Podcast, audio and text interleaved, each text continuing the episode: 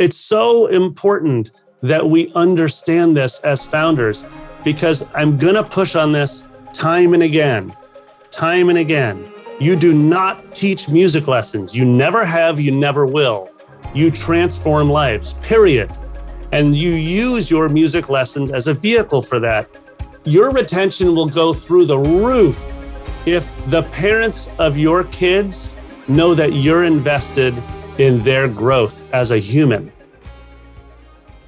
Are you a music school owner looking to scale your program from just a handful of teachers to a highly profitable, well-organized, and mission-driven company?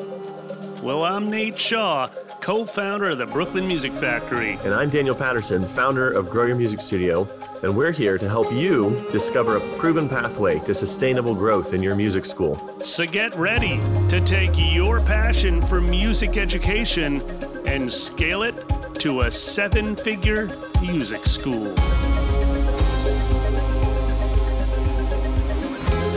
So Nate, for a while now, we have been sending out these podcast episodes. And one of the things that we ask is send in your questions. And I have been collecting, and you have been collecting a lot of questions around the topic that we're going to cover today, which is retention. And we finally built up so many that um, I think it was just, it was just time for us to do this one.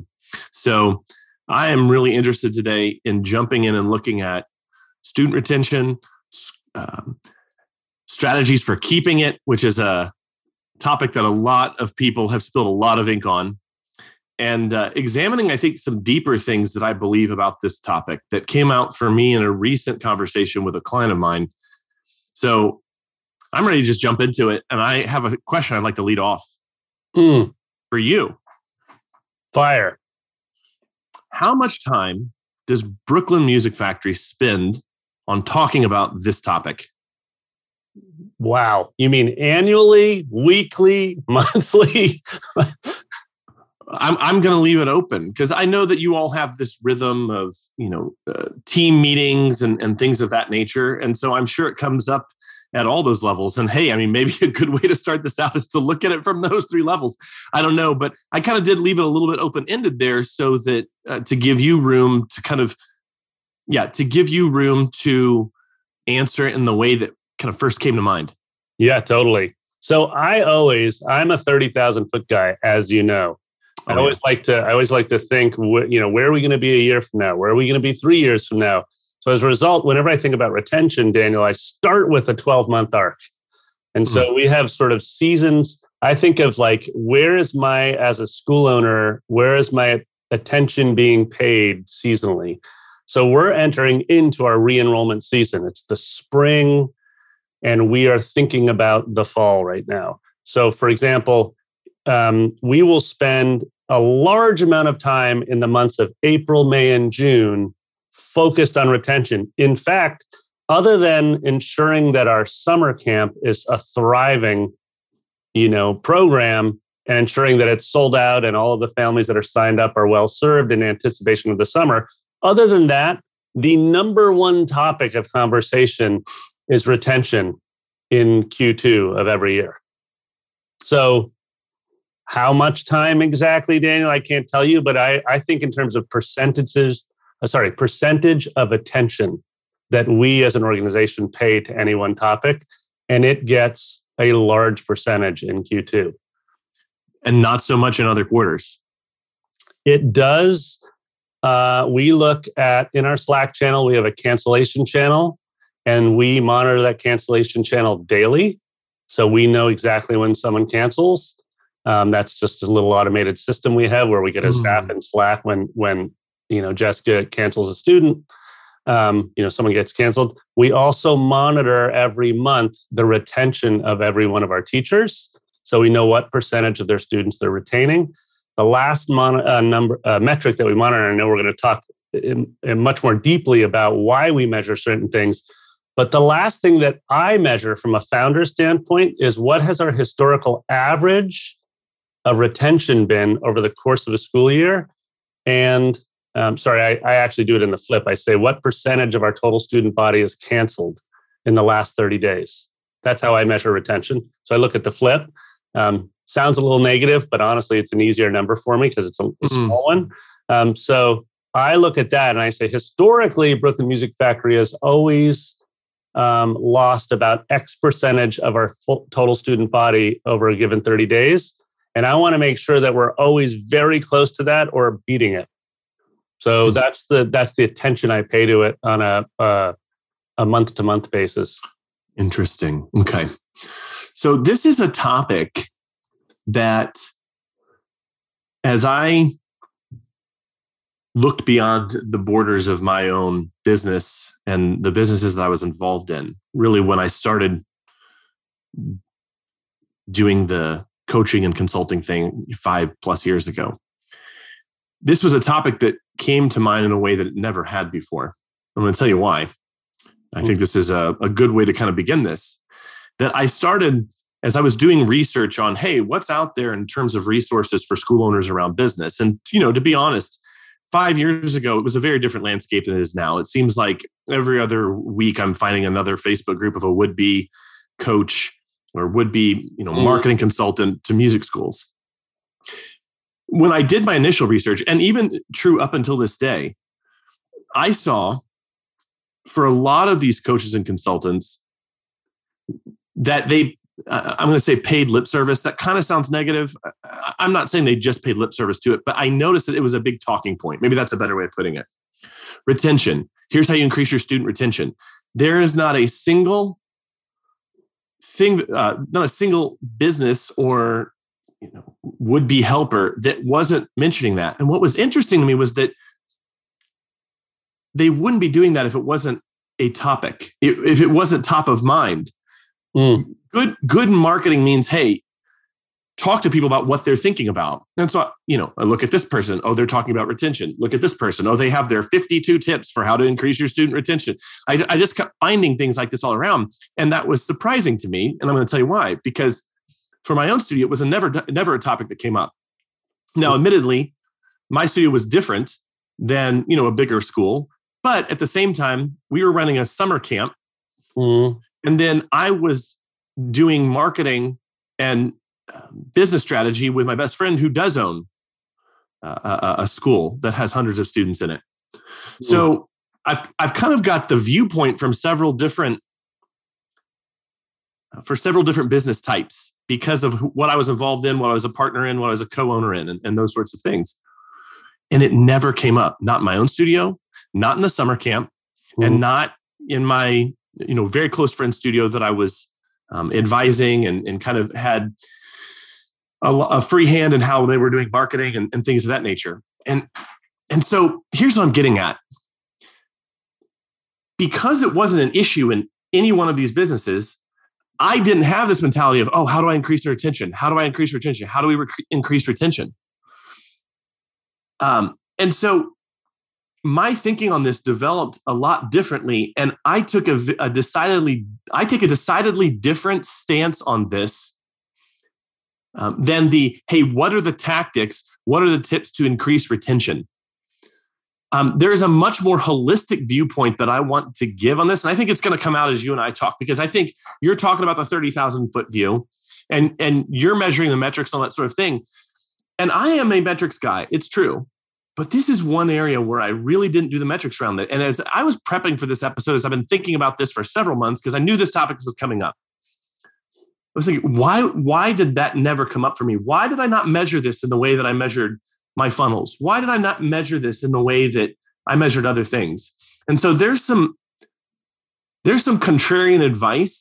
Uh, there's a contrarian viewpoint that I have on this topic that I think is very different than some of the other, then I think the, the predominant way of talking about retention. And, and frankly, this is the first time I've kind of talked about it. And I feel myself, even as I'm communicating this, realizing like, wow, this is the first time it's coming out. And this isn't as polished. I, I'm hearing myself sound not as polished as I, I typically am on marketing topics or business strategy topics or systems or organization and, and that sort of thing. And so Uh, there's a little bit of trepidation I have coming into this episode because I realize I haven't talked about all that much, but there is a little bit of excitement too, because this, since this isn't something I've talked about before, this is kind of the first time I'm ever going to publicly really go in depth on on on this. So that's kind of the the start. That, that's what I will put there into this um, into the conversational hopper that we've got to deal with as as we uh, mm. as we kind of go through this. So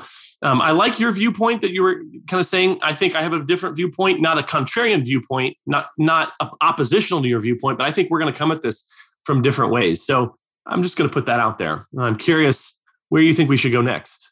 I think we should read a listener mm, comment yes. question right out of the gate, because I'm super excited, dude, to hear your um, kind of alternate view on retention. I find it fascinating that with your different friends and school, you know, your own school, um, I actually don't find it surprising with your own school that retention wasn't an issue, but I find it fascinating with some of your friends who you're working with that mm. that was never a topic.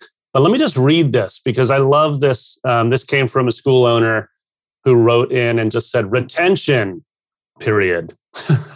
That's the only thing that matters at this point, period. We do a pretty dang good job at getting people through the door. We do an equally good job at seeing them through the exit in less than a year. And that, to me, is the pain point. So the first thing I want to just present in terms of strategy at Brooklyn Music Factory is usually the strategy is all about Uh, you know, serving the parents, serving the parents, getting to know the parents, staying in constant contact with the parents, because they hold the purse strings, right? They're the ones who are going to cancel or retain or, or not cancel their, their kids, right?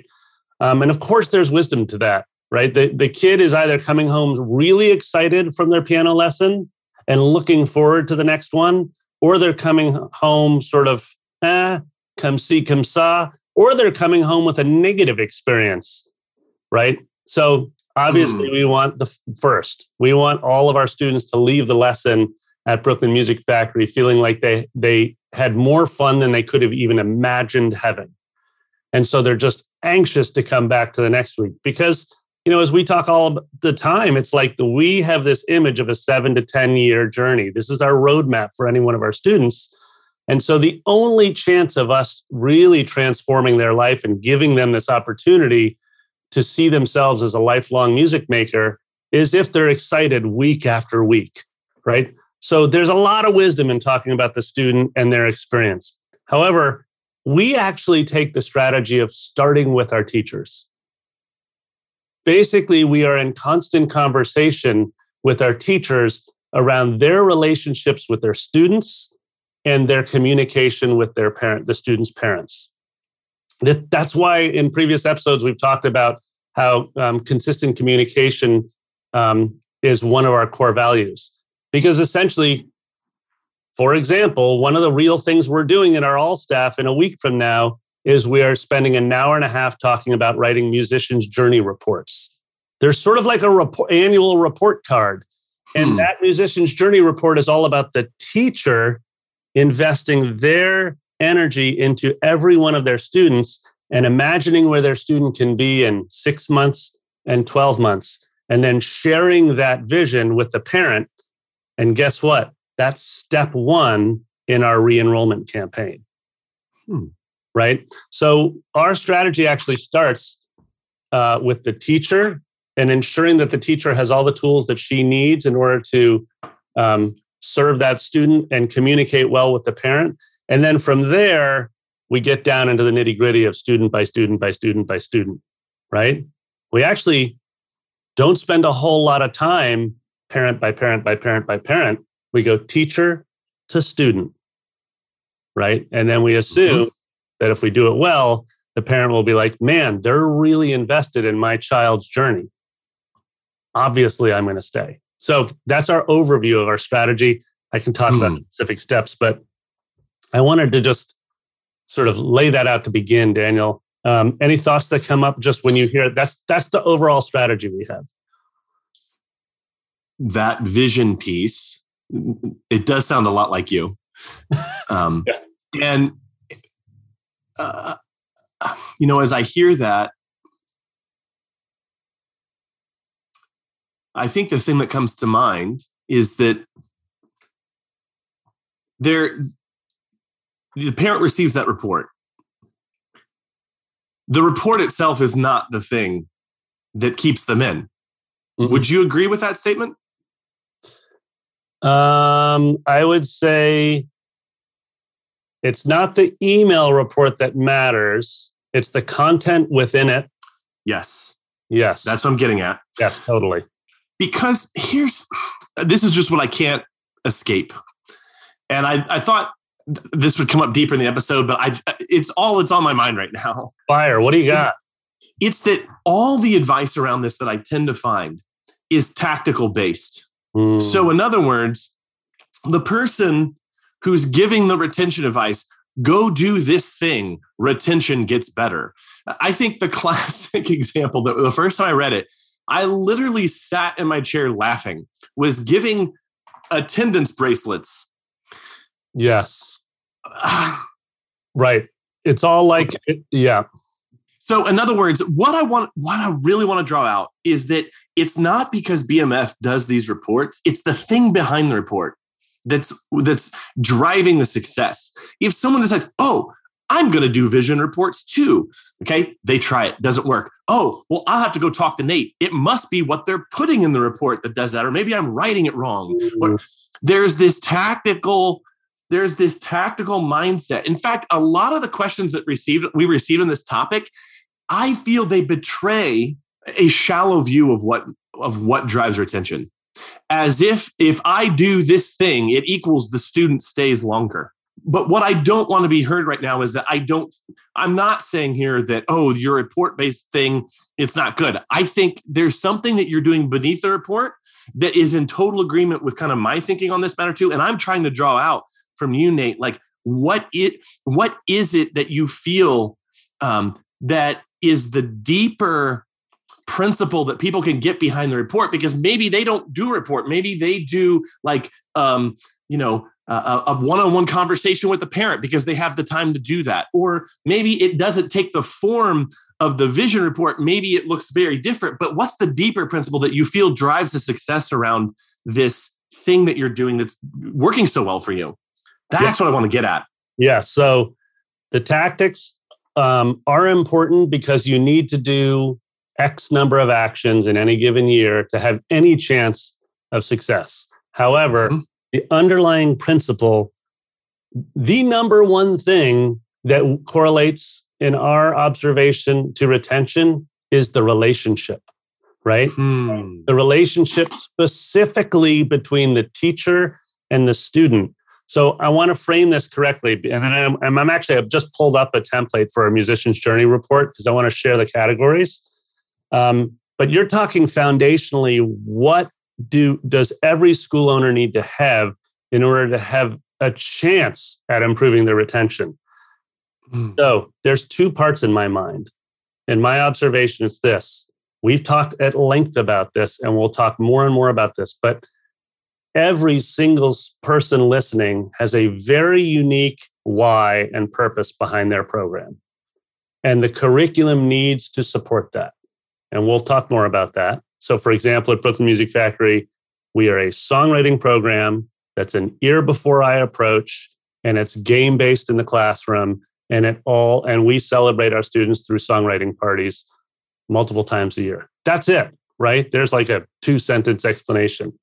Then, so you give that clear definition of your approach, your purpose, your why, and then you say we have curriculum to support it.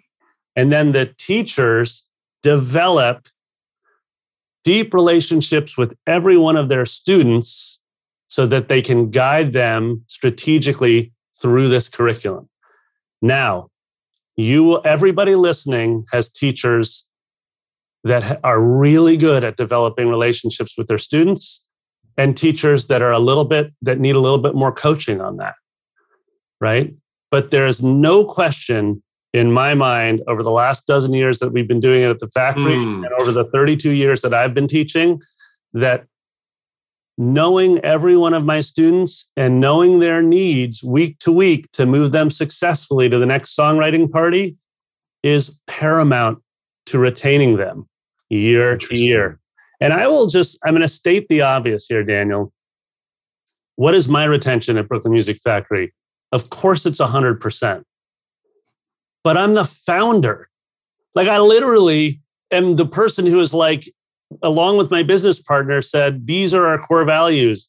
This is, you know, a lot of the games we play, I designed in this studio a dozen years ago, you know? So I'm not exactly the right person to be sure. representing the retention number. However, I'm absolutely the right person to coach my teachers and to co- and to work closely with my directors around how to develop strong relationships with our students and how to implement the curriculum correctly based on where a student is in their musician's journey. So, anywho, that's well. Let me ask you. Que- let but, me ask you a question on that. Let me ask you a question on that.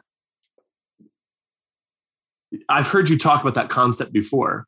That we, as owners, we can't compare our team members to us. Mm-hmm. Could you tell me why, in your experience, why do you feel that retention is lower if it is relationship-based?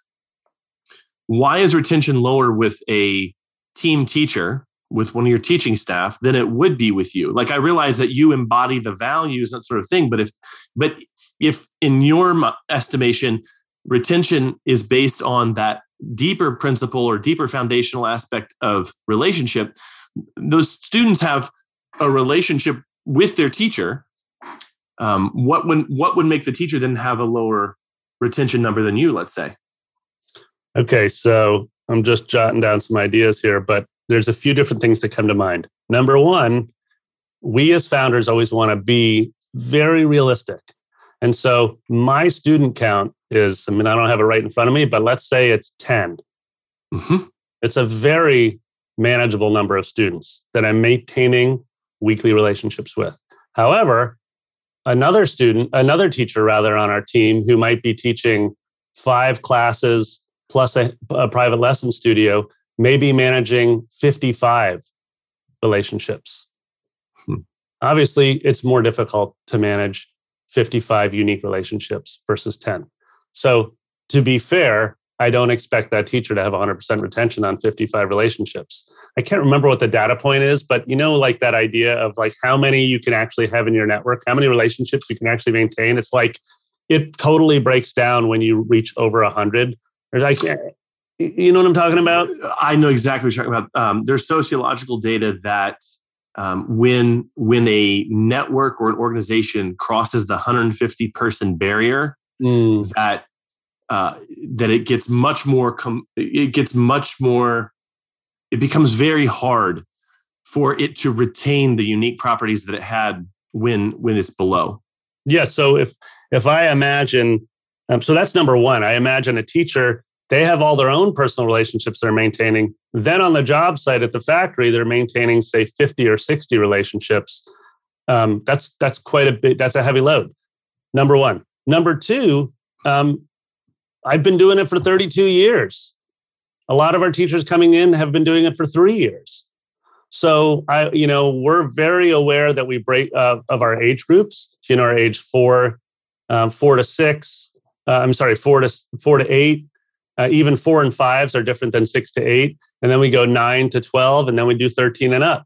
Maintaining relationships with a four and five-year-old is radically different than maintaining a relationship, right, with a thirteen and up. Mm. So each one of those age ranges requires a level of training. Okay. In order to be able to learn how to develop those relationships and communicate with a five-year-old, et cetera, versus a thirteen-year-old. Um, And then the last thing I'll say is that, uh, you know, in all fairness, a lot of the students that I'm working with, you've talked about this in your own studio before, I remember. Um, and then you you were talking about a friend of yours who's who's doing this. But in my own studio, a lot of the students that I'm working with have been in the program already for, say, five, six years. They're deeply invested. They're not going anywhere unless there's a life change. And even if there's a life change, I'm just taking them online. If I'm not teaching them in person, right? If they move to Canada or whatever, I'll just continue with them. Um, so, you know, whereas if we enroll in, like, for example, we'll enroll maybe seventy-five new private lesson students in the fall who are just beginning their journey at the factory.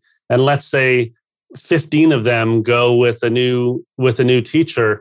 Um, they're just beginning their journey, so there's a there's there's a normal amount um, of attrition that happens within a new class.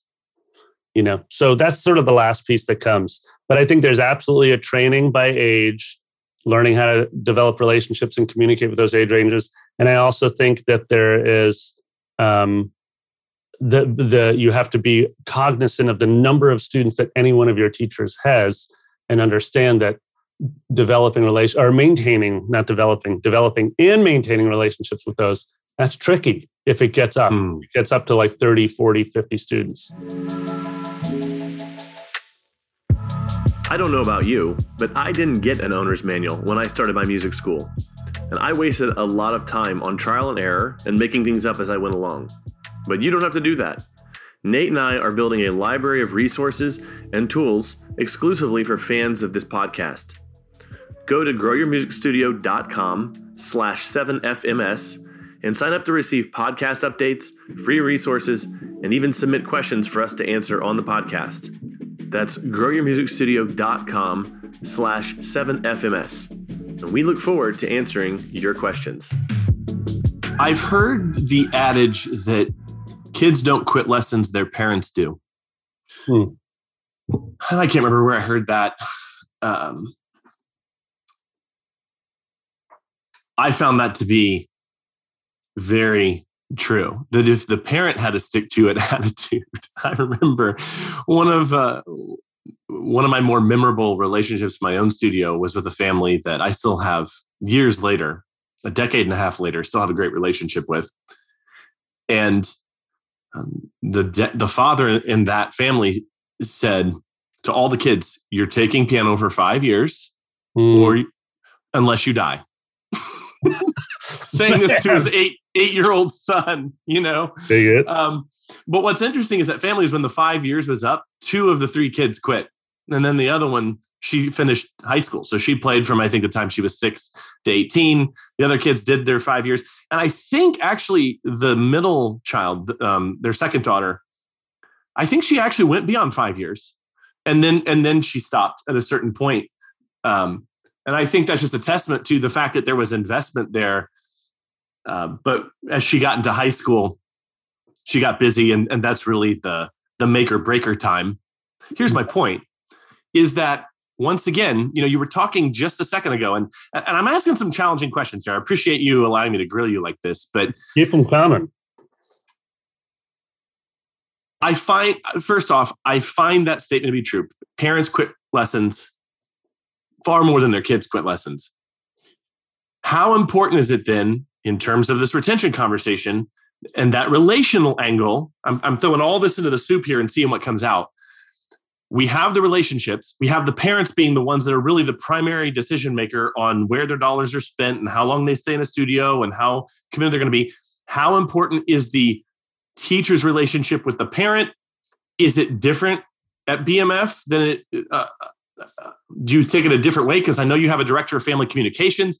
Do you put that primary burden on your family communications director or on the on the teacher? How does that work? Can you give me some insight into that? Yeah, it's it's a great question.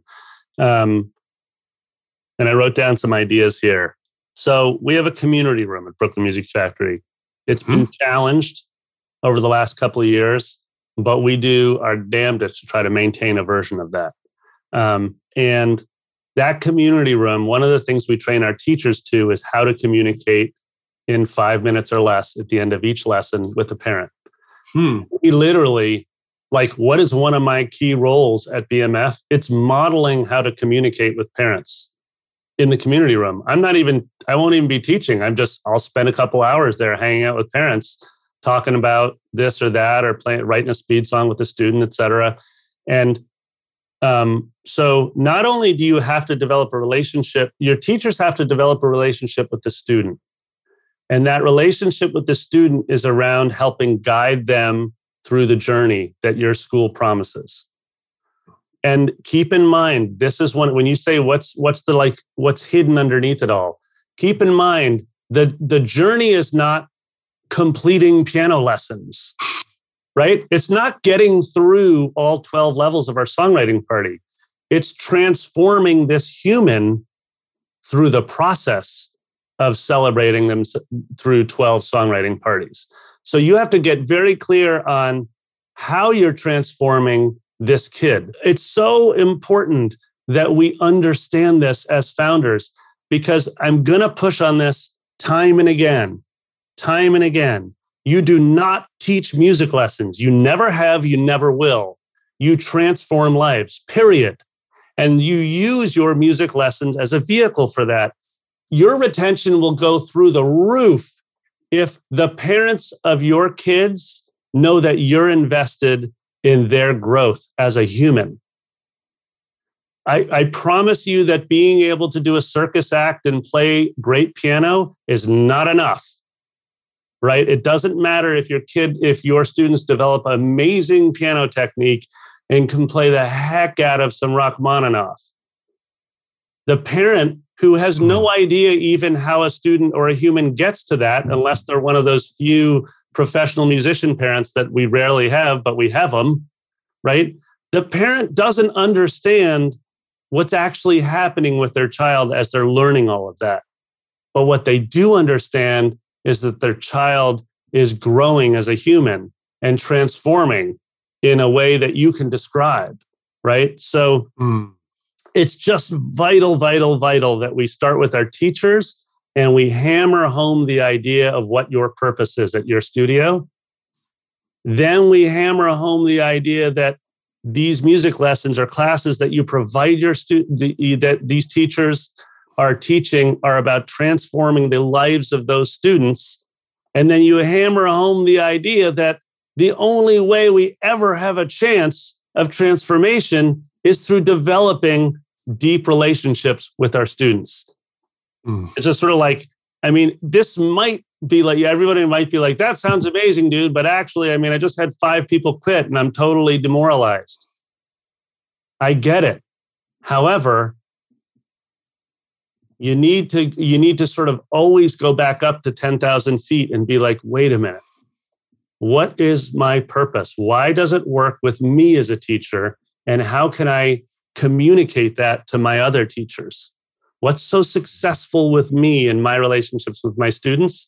And then make an effort to communicate that consistently with your other teachers and with your staff. Um, I'm going to stop there, but I love your question, Daniel. So let's come back to it, around the role that our director of family communications plays, because she actually plays a very different role than the one I was just describing. So maybe okay. we circle back to it, but I'm going to pause there because that was kind of a big, that was a big bite to chew on. I don't necessarily have a question around that or, or a uh, little add-on thought. I think it kind of speaks for itself. Maybe the best place to go is to see, to figure out where the family communications director plays in the in this yeah the ecosystem right this ecosystem is a perfect the ecosystem of how this all works out in your school, because what I I'm just biting my tongue. I've got a lot to say, but I want to I okay. want to get to the depths of what B M F does, and then I think There, there are some thoughts I want to inject into here that are not contradictory or oppositional to what you're saying. I think they'll also complement it very, very well. So um, okay. let's talk about the family communications director. So let's then, let's, in order to do that, let's go back to our musicians' journey reports. So we have writing parties. It's three days long. We pay all our teachers to show up to them, whether it's virtual or in person. And part of those musicians' journey writing parties, part of our motivation is we just want to make sure all the teachers get them done, right? Because everybody's busy. If you just leave everyone out to their own devices, it doesn't work quite as well, we found. So it's better to have this big writing party. However, one of the other motivations for me is that I always deliver um, one or two little master classes as a founder on how to write a great musician's journey report. And then I always pepper it with our why and our purpose, and sort of frame it for the teachers so that they can really compose um, from the why, instead of being just factual, like your student now can play the following major scales. Your student will ultimately be able to play three more major scales. Like no parent knows what to do with that information. They need to understand that a major scale is going to help develop um, deeper melodic writing, which will then improve. You'll see that appear in a new key when they move from D major to E flat major in the songwriting party next winter, you know, like, and so they're expanding their knowledge and flexing their musical brain, things like that. So we have a songwriting party. I mean, we have a songwriter's journey, um, uh, musician's journey report party. Now, this, the, the bringing in our family communications, our director there, every single one of those reports she is C C'd on. So now wow. all of a sudden she has, whatever it is, three hundred emails in her box. Um, and what's, what's amazing for her is that's the link to re-enrollment. So the teacher is talking about re-enrolling their students for the fall to be able to realize this vision. And all a family has to do is pay a ninety-five dollars deposit and they get on the schedule for the fall. Um, that's it. Low commitment, really easy. We're just trying to, as everybody knows, if someone will commit with the credit card, that changes the game they're in, right? It doesn't matter the dollar amount, right? Mm. So next, Jessica's now linked through those journey musician's journey reports. And so then she, that's the baton handoff. Then she runs with it. And yes, she's got a mountain of work for her. Her busy season is May through the end of June, and it falls mm. like a cliff in July first. So you sounds are... A, it sounds a little bit like an accountant with tax season. It's exactly like that, dude. And so she knows, like she's ramping up right now for her busiest time of the year, which is re-enrollment. And then it's dead. And, you know, in July, we we go on vacation, we do different things, but it's super quiet for her in July. Meanwhile, our summer camp is bumping. So that's the link to the director of family. And so there's two things that are so important there. Number one, we learned that the teacher can't be the sole person responsible for re-enrolling their flock of students. They just, they immediately think of themselves as a sales and marketing person, and they hate that. It's like having to put on a hat that where they just want to develop the student and their music and their journey as a musician. They don't want to have to try to sell them on something, right? So we uh, we learned over time, like it doesn't really work for them. So number one, it passes off to Jessica, who's totally comfortable, and that's her role. She's she enrolls all the students and schedules them. So, and number two, it gives Jessica a totally different view on this student that she doesn't otherwise have, right? Jessica's not a music teacher. She's not in the classroom. She hasn't watched that student except for she sees them on the songwriting parties. So now all of a sudden she has this detailed report that she can reference if the parent has questions. So those are the two purposes, and that's and that's how um, she gets linked in. Uh-huh. Dude, I want to ping over to you, pivot a little bit, because I'm really curious to get your perspective on it. Okay. You feel like it's time?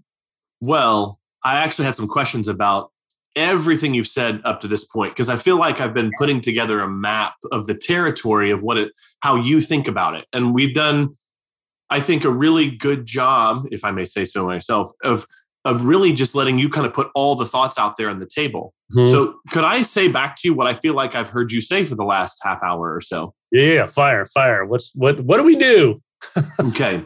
So for um, so I think we have the wrong R word. You don't think about retention. You think about relationships. And so what I feel like I hear you saying is this. One, you want to train your frontline teachers how to build relationships well with the students themselves. Not only that, you have both the teachers and your family communications director in communication with the parent and giving them a vision for what their child's skill and music journey is going to look like.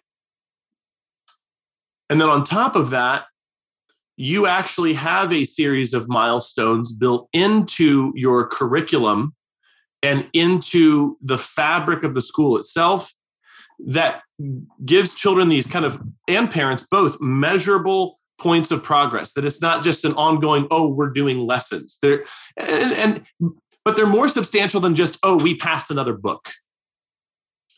Um, I also feel like there's a fourth thing I felt like I heard you say, that the actual, actually fourth and fifth, that the actual vision that you have for the school really plays a huge part in this, in, in a way different than the vision for the child itself, that it kind of seeps into everything, and that there's a real richness to the story of the school, which plays into this. That's kind of an intangible. You can't really measure that. But then th- that vision plays into um, choices that are being made throughout the year, and even in how the school is set up. I think, you you know, a good example of that is your community room. That that's precious. We talked about this in some of the first episodes we did, that that's precious real estate in one of the most expensive cities in the world to rent commercial space, where you just have a space where people can commune, where teachers and parents and kids and not, you know, non-student kids can kind of hang out, and there's a feel to everything, and that relationships are being built naturally. And a sixth point I might add is that all of this got created from a vision from what you thought was possible. You probably changed things along the way, but it wasn't created from a, a point of, hey, let me look at this nine tips for increasing my student retention mm. P D F um, and, and let me try to build something. Like, it came from kind of a deep uh, belief and vision for what you felt the school should be, student results should be, that sort of thing. Okay, so here's my question for you. How closely did I nail it? What did I get wrong? What did I get right? I'm curious what your thoughts are as you hear that said back to you. There's a couple things that you said that I want to highlight because they're really, really um, great. They're important reframing. I think your, first of all, dude, I think your R word comment is perfect. We have the wrong word. It's not retention, it's relationships. How are we doing with our relationships? Um, the second thing I'll say is, um, yes, yes, and yes. When we look at our programs that we're building, everybody listening here is building something, and they're building something that is, that is coming from here. It is mm-hmm. absolutely coming from their heart. And um, I say this often, and it's because I truly, truly believe it. Like, if you were in it for the money, you'd be doing something else. If you were in it for ego, it, you wouldn't sustain. If you were in it for all these other reasons, other than a calling you have, for a lack of a better term, um, you know, you wouldn't last. You wouldn't, you would definitely not be listening to a podcast on how to do it better. You're like, you, you wouldn't be spending your time researching and, um, you know, being this curious. And so, so like, I'm looking at our musician's journey reports, for example, and you, you say this so well, Daniel, when you're like, Nate, you didn't just read a list of seven things you're supposed to do and then check that list and follow it. You developed a system based on, I mean, believe me, I read books. I, I read plenty on retention. Um, but you developed a system that wor- was going to work within the community you were building. If I look at our musician's journey reports, which is a template, it's just a Google Doc template. Like, it's not fancy. But the opening sentence is, here at Brooklyn Music Factory, it's important for us to see every student on their own journey to musical fluency. And we mm-hmm. distinguish the next best steps on their path into the four categories above. And the categories are technique, which we call skills and drills, but technique, passion, that's this, like how passionate, how excited is your child and what's really exciting them. Music theory, which to us is both the ear and the brain. So that's all of our big music games, tons of gaming, gaming, gaming around ear training and music theory. And then finally, community. We literally measure whether or not we're developing their community. So we talk about how many other students they collaborated with. On a songwriting party, did they play with four other students or only one other student? Because if they only played with one other student, that's a little bit of a failure on our part. So we're striving to get them to collaborate with three other students next time, right? Um, so anyways, those are our categories in the Musician's Journey Report. And it's not to say that people listening should just all of a sudden adopt those categories.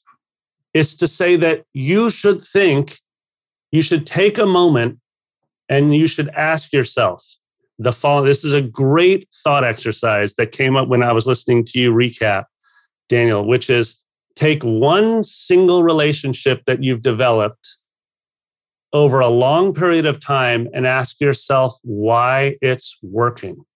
So pick a single student that you've been working with for, I don't care how long, three years, five years, seven years, and just say, what has worked in your relationship with that student?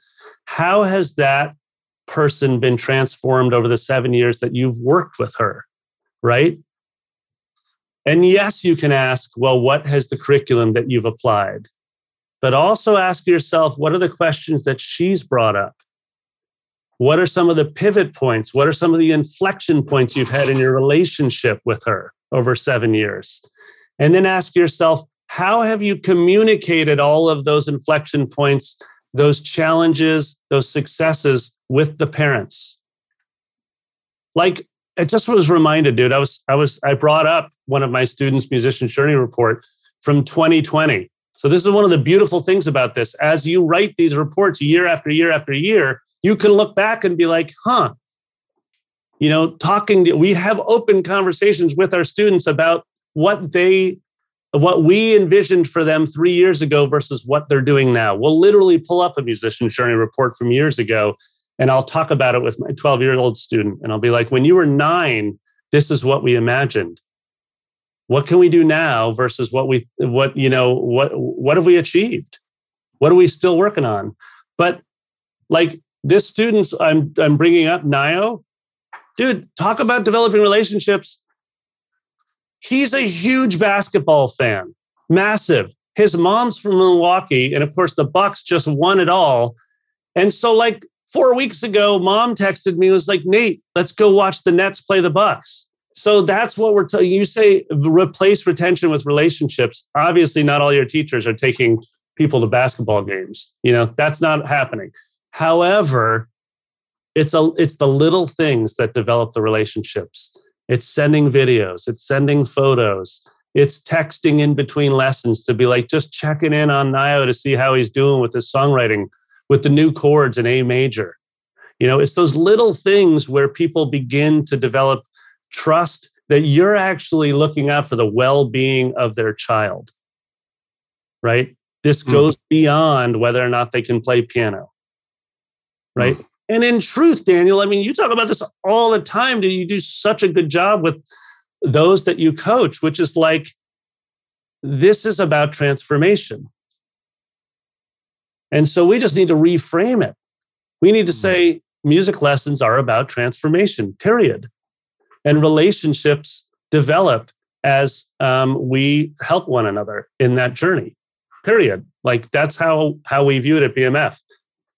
Um, so to keep it real, dude, I hammer this theme. I will hammer this theme at the all-staff meeting next Friday.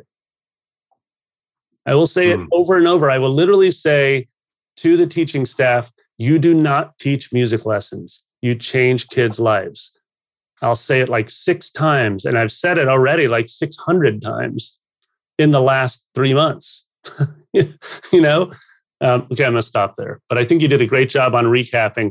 And if we have time, I'm going to tell you a little bit about the Slack channel we have that's just called Musician's Journey. And people mm. post responses from parents that they get after they after they send out their reports.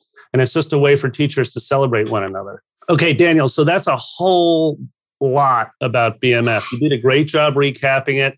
I think you hit it on the head when you said it's all about relationships rather than retention. Um, hopefully, we learned a lot just about how B M F tries to develop reten- uh, sorry, re- relationships. Um, but I think it's time to go to you now because I want to get your perspective on this.